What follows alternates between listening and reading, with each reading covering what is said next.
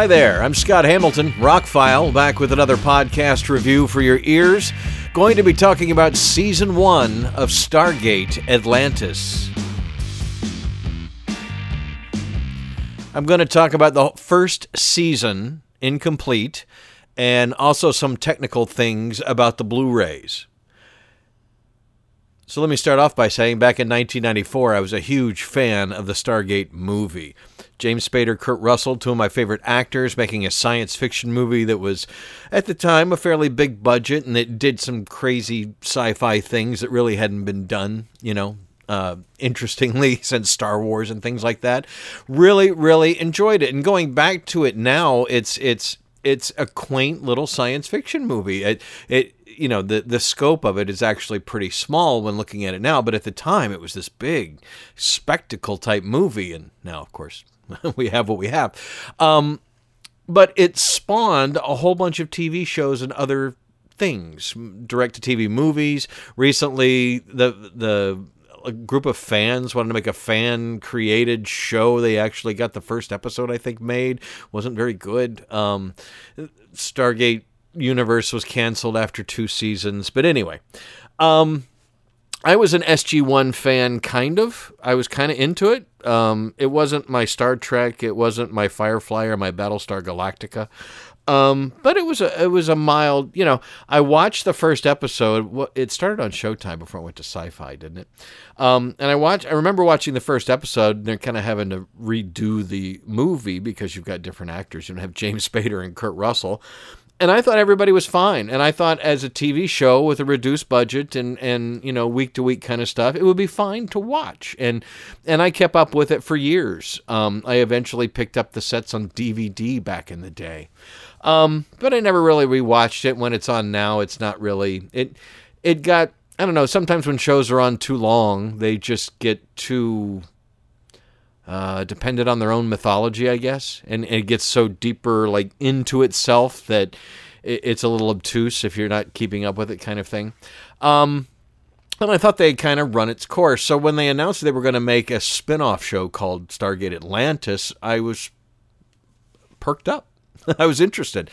Um, I'm a big fan of Atlantis. I kind of studied it a little bit growing up when I was studying UFOs, Bermuda Triangle, and and weird uh, stuff like that, in search of type stuff. If you remember that old show, um, and I did my own research into all of those things because I wanted to know. Same thing I did with religion and some other topics. I just I deep dived into it, as we call it these days, and um, so I was a big fan of the mythology of Atlantis. And was there this possibility this great city existed one time? And I wondered how they were going to do it, incorporate it into the whole Stargate universe kind of thing. And I remember them introducing the the city itself in SG1.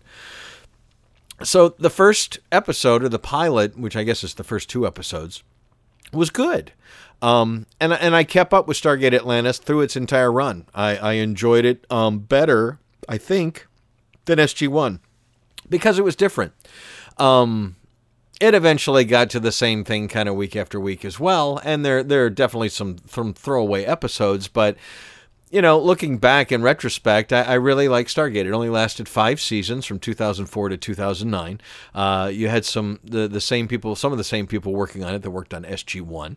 Uh, you had a good cast, um, and some replacements came in that that took it up a level. I mean, this is kind of Jason Momoa's breakthrough role here before um, Game of Thrones, and so anyway, I, I had a fond memory of it, but I, I don't, you know, I don't like I still keep up with Farscape, and that lasted, you know, that was a short. I still keep up with Firefly and Star Trek and Battlestar Galactica. But some of these other shows, science fiction shows I've liked over the decades, I don't keep up with them now. Um, I don't watch a lot of TV, so I, I don't catch them in reruns and things like that. And I don't follow their websites because they're done, you know, and there's not going to be any new things coming. I'm following things like The Expanse and soaking up all, or, you know, Marvel stuff or whatever, um, current things. And I I don't follow some of those old shows. But several years ago, uh, the entire run of Stargate Atlantis, all five seasons, was in a Blu ray box set. And it was in an Amazon uh, gold box of the day sale for like 15, 16 bucks or something, something ridiculous. And I'm like, 100 episodes, five seasons of a TV show for 15 bucks on Blu-ray, I'll take it. you know, and it's been sitting in a box forever. And I always plan that you know sometime I'll have some time to watch, uh, rewatch it, and kind of reevaluate the show. As now I'm doing podcasts and things, it just seemed like the right idea. So I came across it in a box a few weeks ago, and I started watching it. Um, and it's a surprisingly solid, good sci fi show. If you've never watched anything Stargate, you can kind of climb on board with the first episode. Uh, they'll get you up to speed a little bit. You, you, should probably watch at least the original movie to know what's going on with the Stargates and all. Um, but it does what you really want a sequel or a spin off to do. It becomes its own thing. It doesn't feel like SG1. Um, it doesn't feel like the movie. It does. It definitely feels like its own thing. Joe Flanigan and um, Torri Higginson are the stars. Uh, she's in charge scientifically. He's in charge militarily. Um, I really like some of the supporting cast as well.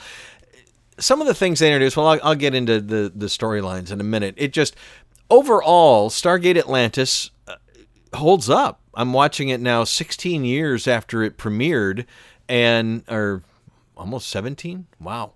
Um, and it's it's really entertaining. There were a few throwaway episodes but it was establishing itself. It was building this kind of new universe.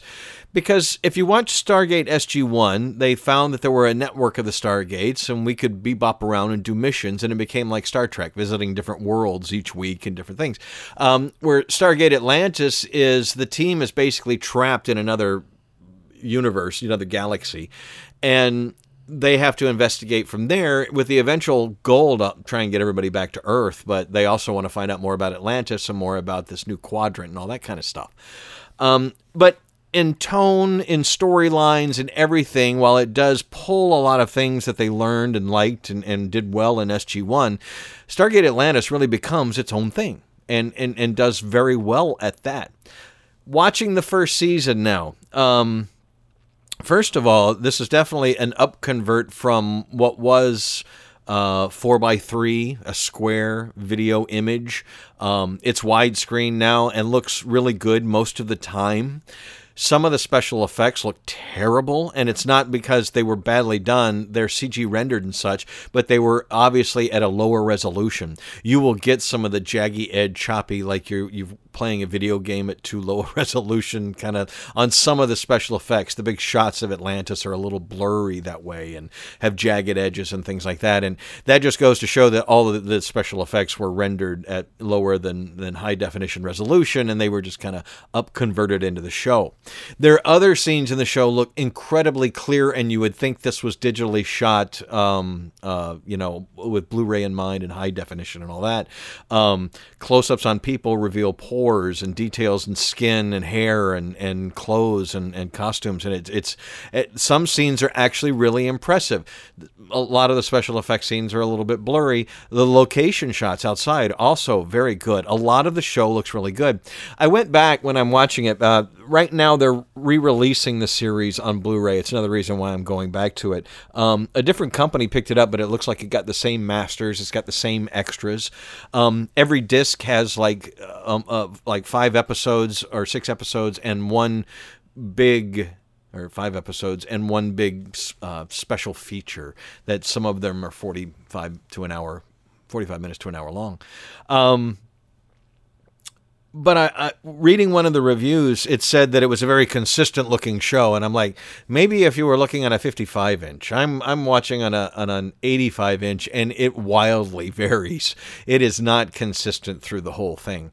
Um, well, like I said, uh, it is worth the upgrade for sure. It certainly looks better than it did originally on TV back in 2004, um, and some of it looks really good, modern, uh, uh, clear, sharp uh, impressive. Some of the special effects, not so much. Um, some of the other stuff, the, the the special effects that are in camera, the makeup effects and stuff are all pretty good. Um, they spent a, a, decent amount of budget on this show. Um, and they definitely did it in the sets. The sets are incredible. You really feel like they're they, they somehow found the city of Atlantis. I mean, it does look like a TV show set, but on the flip side, it's a very expensive, very nice, uh, with a, a lot of detail TV show set. Um, I was going to talk about some of the episodes. I don't want to get into the, the storylines and stuff because I'm going to review each season as I get done with them. Um, season one is a good beginning season of any sci fi show, whether it's a Stargate uh, related show or not. Um, it tells a good story, there's character developments. I think sometimes in a few episodes they tried they've invented this new race as uh, an evil bad guy so you can have a villain and they wanted something scarier than anything they had in sg1 so they created the wraith and they're kind of like space vampires that can suck the life out of you and they're bigger and they're stronger uh, and they've got sharp jagged teeth and they're very evil looking and pale and um, we're finding out that they might be genetically descendant from bugs and anyway. It, it is a science fiction show kids. Um, but they they're good bad guys and they and they fit well and the makeup effects are really well done. They're all done, you know, they didn't CG any of the bad guys. They're all wearing makeup and costumes and, and platform shoes and stuff and, and they look really great. They're they're they are scary bad guys. Kudos to them for doing a good job on coming up with something new for the series that would be a recurring bad guy. But they make some of the characters do some things that well, if you've made it this far in the military and you've been picked to go on this top secret mission to go into another galaxy and check out Atlantis, you probably don't have some of the personality issues that they give a couple of the characters who are very outspoken and loud and bitchy. Now, one's a scientist guy, and I get that, that works, but another guy is, is military. And he, by this point in his career, he should have figured out you don't do that.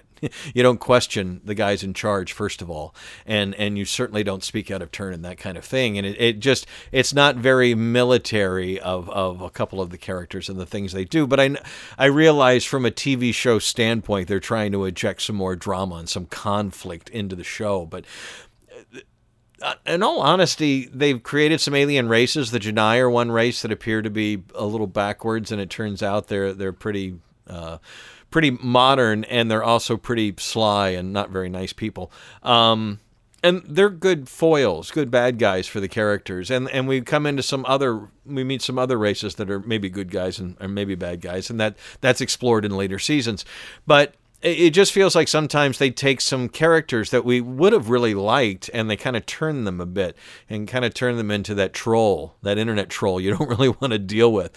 Um, and I just felt that was kind of it just was unnecessary. It, it uh, again, I know what they were trying to do, but anyway, that's really the only complaint about it. It's a good TV show. It's a good sci-fi show. It's not it's not Expanse or Battlestar Galactica level, you know, but just under that, you know, it's it's it would be my go-to before SG1 because they get into some moral quandaries and some interesting conversations um, that TV shows don't usually. And yeah, you've got the sniveling doctor who's who's a coward, but he he winds out winning in the end or pulling it out. And um, it'll be interesting to see what happens when Jason Momoa joins the cast in the next. If you're not familiar, uh, he joined Stargate Atlantis, and it was kind of his breakout role before he got the the the role in Game of Thrones and it changes the dynamic quite a bit on the show. Uh, Rainbow Sun Francks, uh, he's an actor who starts out as one of those, you know, you're really going to like him kind of guy. And he's one of the guys I was talking about that kind of breaks the ranks and, and starts bitching about things and gets into a fight. And, uh, well, eventually they do things with this character. And I guess that's why Jason Momoa replaced him. Um, David Hewlett, this is kind of where I discovered him, and I've seen several of his Canadian sci-fi movies and stuff that he's made uh, with a partner of his, and uh, he's very interesting character, and and interesting to see what he does outside of the show. If you ever get a chance to look him up, do so. Uh, later in the show, they add uh, different cast members from other science fiction shows, like Amanda Tapping from SG One, Jewel Staite from uh, Firefly, and Robert Picardo from from Star Trek. But that's later in the show. That didn't happen in the first season, so I'll get to that. So the Blu-ray set that's coming out is, uh, according to everything I've read so far, exactly like the Blu-ray set that is currently out of print from MGM, and that's that's what I picked up years ago, cheap. Maybe that was going out of print at that time. Um, but if you're a fan or you want to check it out, uh, the show streams on Hulu. So if you do Hulu, you can check it out there. But if you don't have access, um, you can find it pretty cheap. Most of the, not the original version because that went up in price because everybody thought you know you know how Amazon and eBay is. Oh, it's out of print. Let's jack up the price a hundred times. Um, but the new set coming out is reasonably priced and will go on sale eventually. Um, and, and it's worth picking up. I've enjoyed the first twenty episodes. The first season was good. Uh, it's not great. Like I said, it's not The Expanse. I, am not singing its praises, but as a five uh, five season science fiction show, it's definitely entertaining and watchable and holds up today. It, it didn't bore me. Uh, the acting is all pretty good. Uh, the special effects are what they are for a TV show from 2004. Um, but it does look good on Blu-ray and sounds great. Uh, really good. The sound is, is actually excellent. So if you want to check it out, I highly recommend it. It's it's it's weird to talk about this show being as old as it is. It just seems like it was out just a few years ago. But yep, debuted in 2004. Wow. Anyway, uh, I'll get to season two when I'm done watching the 20 episodes or so, so I'll let you know about that. But in the meantime, check out my other podcast. They are also now uploaded to YouTube. I don't know if I mentioned that. I'm I'm on all of the podcasting services pretty much that are available, all the major ones, and I'm also uploading them to YouTube. Um, there's not a video portion of this, unfortunately, because I think it would be boring to sit here just watching me rattle about these things off the top of my head. But eventually I'll get to that point. But the podcasts are available if you like to use YouTube. They are pretty much all up there and they're categorized into Scott Hamilton. I'm Rockfile, the Rockfiles, where you can find links to everything. Thank you for sharing and subscribing. Why does that catch me up every time? Probably because I don't have it written down. I'm just saying it. But sharing and subscribing, very, very important in modern times to help us build an audience. Thank you so much for listening. Really, really appreciate it.